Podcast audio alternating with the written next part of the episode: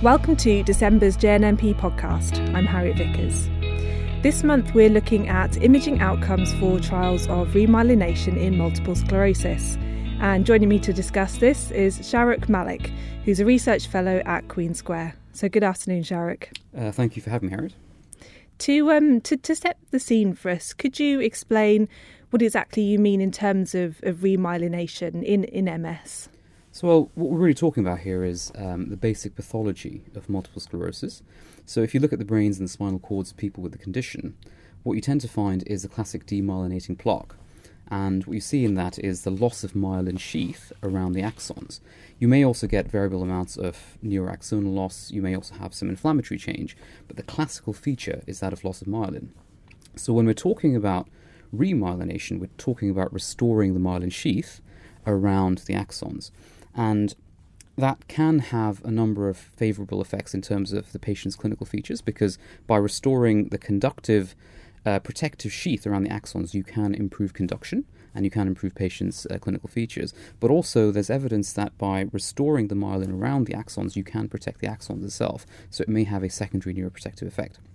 And if you look in context of MS therapeutics, what you see is that we have a lot of medications which can help with the relapsing remitting type of MS, so helping to re- uh, reduce the number of relapses people have. We also have medications which you can use for symptomatic treatment uh, in multiple sclerosis. So people who have, say, uh, neuropathic pain or spasticity, we have medications to sort of help with that. What the focus is shifting onto now is number one, neuroprotection, trying to prevent the progressive phase or trying to slow down the progressive phase of the disease, but also trying to repair the damage done. And that specifically focuses on trying to remyelinate the demyelinated axons. Hmm.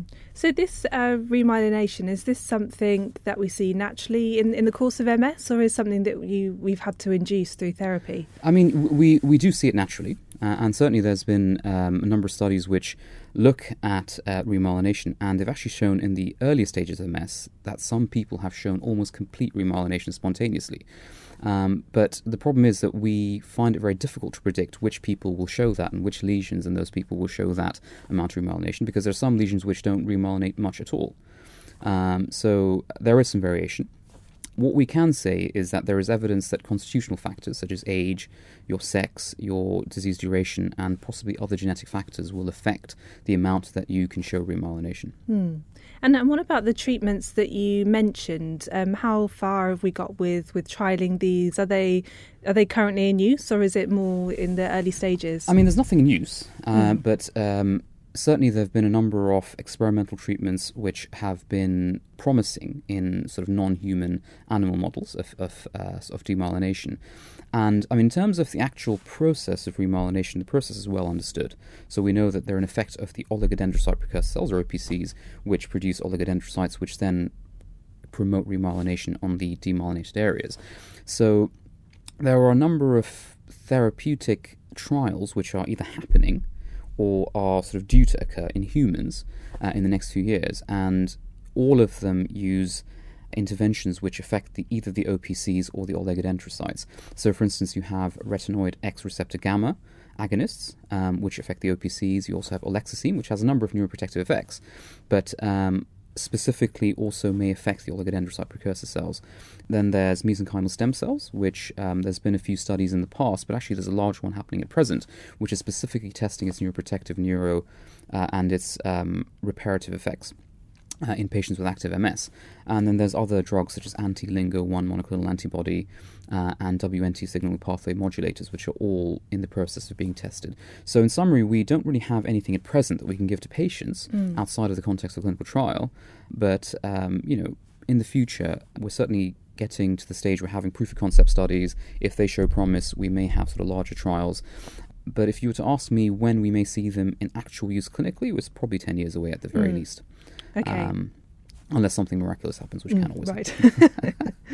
um, but one problem we've got with these, with trialing these kind of um, agents at the moment, is that we don't have good ways of assessing myelination in the brain. Is that Absolutely. right? And that's what your, yeah. your your paper's looking at. Absolutely. I mean, it's it's we're at the stage where if you want to have clinical trials to assess for a specific outcome, in this case remyelination, you need to make sure you can detect that. Um, and really, my, I mean, the paper that we, we wrote was to try and identify what the best options are at present. Mm. Um, I think I'll, I'll start off by saying there's nothing perfect. You know, there's nothing at present which we will be able to say is definitive, which will be one outcome measure that you can use in every case, which will give you a good outcome, uh, a good indication of remyelination in vivo. Um, but we do have promising outcome measures um, uh, using imaging most of them MRI based. But actually, what's what's very interesting is that um, recently um, in non-human studies, we have had the use of PET, so positron emission tomography using mm. a specific ligand called Pittsburgh compound B or PIB, and that's been shown to actually be very sensitive to binding to myelin. So that's a potential in the future. Uh, again, it's it's a little bit problematic because you do get radiation exposure with PET, so it may limit its use in repeat scans, which is what you might require for these kinds of studies. Um, but certainly, if you were to talk about MRI outcomes, which are feasible at present, um, I would identify two which are quite feasible now, especially an outcome measure called magnetization transfer ratio, or MTR. Um, and this is uh, the MT sequences are actually available on most commercially available scanners, and they take you know a relatively short amount of time. You're looking at about 10 minutes additional scan time for patients, so that can be quite clinically feasible. And they're relatively easy to do, relatively easy to interpret. And the nice thing is, it gives you a nice numerical figure that, that correlates very nicely with myelination. So if the MTR drops, it suggests that there's low myelin, and if the MTR increases, mm. it suggests that there's more myelin or remyelination. And that's been correlated with histopathological studies. So if we had to choose one measure, um, certainly in my opinion, and perhaps other people might disagree to a certain extent, but the most promising would be something like MTR. But there are other things. There are sort of diffusion, tensor imaging metrics. Uh, there's myelin water fraction, um, and there's MR spectroscopy, which all show some specificity towards myelin. But the important thing is that they're much better than the conventional MRI techniques that we use clinically, such as T1 weighted, especially T2 weighted imaging in mm. the MRI. T2 weighted imaging is good at detecting the lesions, but it cannot differentiate between demyelination, neuroaxonal loss, inflammation, gliosis, and edema, whereas MTR and the other techniques do have some level of specificity above that. It's not perfect, but at present, this is the best we have. Okay, and is that the same answer whether you're looking at myelination in the brain or the spinal cord or the, the optic nerves? Do they all work equally across these? Essentially, they do. I mean, there are certain uh, issues when you're looking at the spinal cord or the optic nerves. Um, spinal cord, for instance, is a much smaller cross sectional area in the brain, um, and because of its uh, proximity to things like bone and CSF, you can get uh, different signal, and they can sort of artifact. You can get artifacts as a result of that, and there's ways of correcting for that. But again, you know, the very at the technical level, it's a little bit more difficult to do, uh, and also we don't have as much information uh, on the spinal cord as you do in the brain, because mm. obviously the brain being a much larger area, um, you tend to get much more lesions within the brain that you can study specifically. And the same thing would apply, but to a greater extent, to the optic nerves. The optic nerves are very small, and you get CSF and fat, which may contaminate the signal, and you may get artifacts as a result of that. But again, you can use MTR, you can use DTI metrics in you know the spinal cord uh, and in the optic nerves. Um, the optic nerves are a slightly special case because you can use other measures, including paraclinical measures, uh, to detect demyelination. So, for instance, when we see people in clinic who potentially may have optic neuritis or MS, uh, a commonly done test is the visual evoked potential. And um, it's not specifically an imaging measure, it's a paraclinical measure, but it allows us to detect demyelination because if you have increased latencies on the signal, it strongly suggests that there's actually demyelination. Mm. Um, and you can use that in adjunct with a um, with a, a, measure called OCT or optical coherence tomography. And so the specific measure of that is retinal nerve fiber layer thickness. And um, if the retinal nerve fiber layer th- uh, is thinned, it suggests that the axons have actually degenerated mm. or hmm. they become thinner. Um, and what's interesting is that there have been studies which have shown a correlation between VEP increased latencies and thinning in the retinal nerve fiber layer, which may suggest that loss of myelin can lead to thinning of the actual underlying axon. Um, and actually, when it comes to trialing agents, it may give the added incentive that actually re- restoring the myelin may have a secondary neuroprotective benefit. So in the in the optic nerves, you do have those two additional tests, which uh, you can use as a, an adjunct measure to imaging um, to give you you know a, a more complete picture. Okay. Okay. So in a way, it's really horses for courses, and researchers yeah. need to go away and, and, look at your full yeah. review and look at the pros and cons of each, and, and possibly combine some of these um, ways of assessing myelination. Yes, I think that's that's that's a sensible way of doing things. Great. Okay.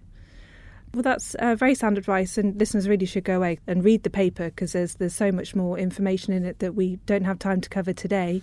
But do you have any final messages for, for researchers that you'd like them to take away from this? I mean, I think the only thing that I would say is that the focus in the next few years, possibly decades, will be on neuroprotection work and on remyelination work.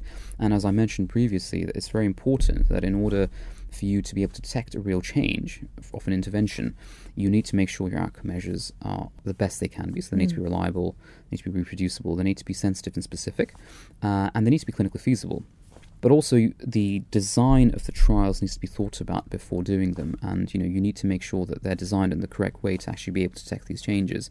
And you know certainly if you were to ask me what I would suggest in the next few years it may be best to stick to something like MTR and possibly an adjunct like a DTI metric when you're looking at the brain. But when you're thinking about, you know, imaging the optic nerves and looking for remyelination, it would certainly be a good idea to think about using VEP and OCT as an adjunct measure.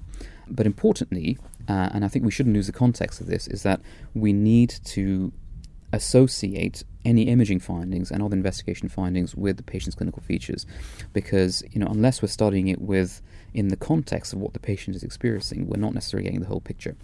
And ultimately if we correlate what's going on with imaging what's going on with the clinical features we may get a better understanding of one the condition but also uh, of remyelination itself. Very sound advice. Thanks very much for, for coming in and talking us through it. Thank you for having me